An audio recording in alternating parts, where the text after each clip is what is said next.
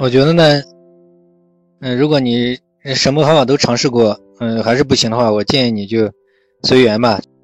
就是我们人和人，心理医生跟顾客也是有一个缘分问题的。天助自助者嘛，有些人就是你技术再好，但是他跟你没这个缘分，这个我觉得也不要强求嘛，我是这样理解。那我，那郑老师，我倒反倒觉得这个缘分倒是挺显得重要的。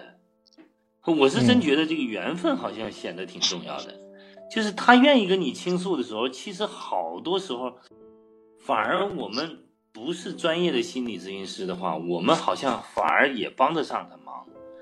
问题就在于他不愿意开口的情况下，没有用的，就谁都没有用了，对吧？那就挺麻烦了。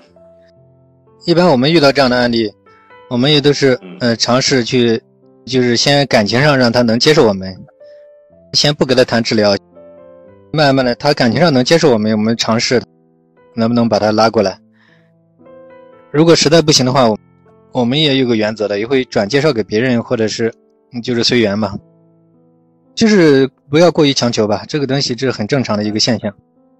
明白，明白，明白。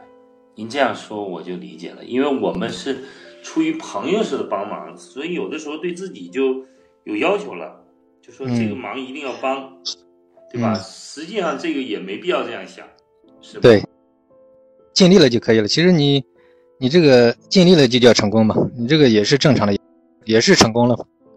成功有很多种方式嘛，这个东西最终随缘推荐给别人或什么，我认为也是成功。明白明白，那非常棒。呃，郑老师，我你看到了我的昵称啊，是心境生活的艺术，是吧？我呢是，哎，我不是心理学啊，我不是学心理学，但是我学哲学和宗教学。我呢也开了直播间。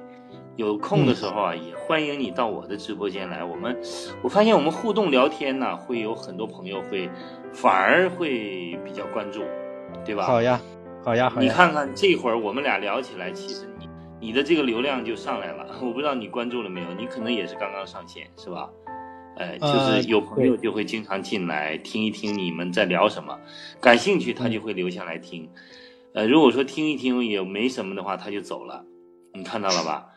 其实你这块的流量也上来了，对，就是我呢也会到你的直播间来，然后呢也欢迎你到我的直播间，有的时候去看一看，聊聊天，我们连连线，好不好？哎，可以可以，谢谢谢你的提议。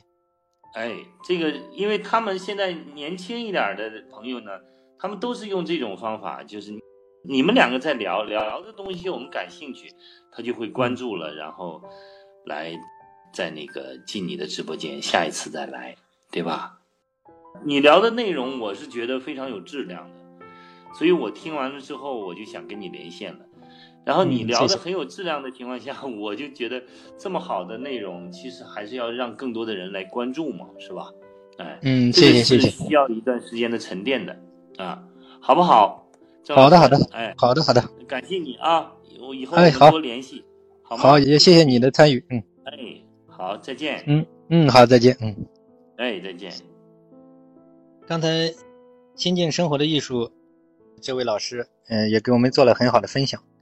嗯，其实呢，嗯，他说的很好，就是如果你自己呢能够生活的很快乐，能生活能够处理的很好，其实也算是一种艺术吧。这个东西呢，其实即使你不是心理医生，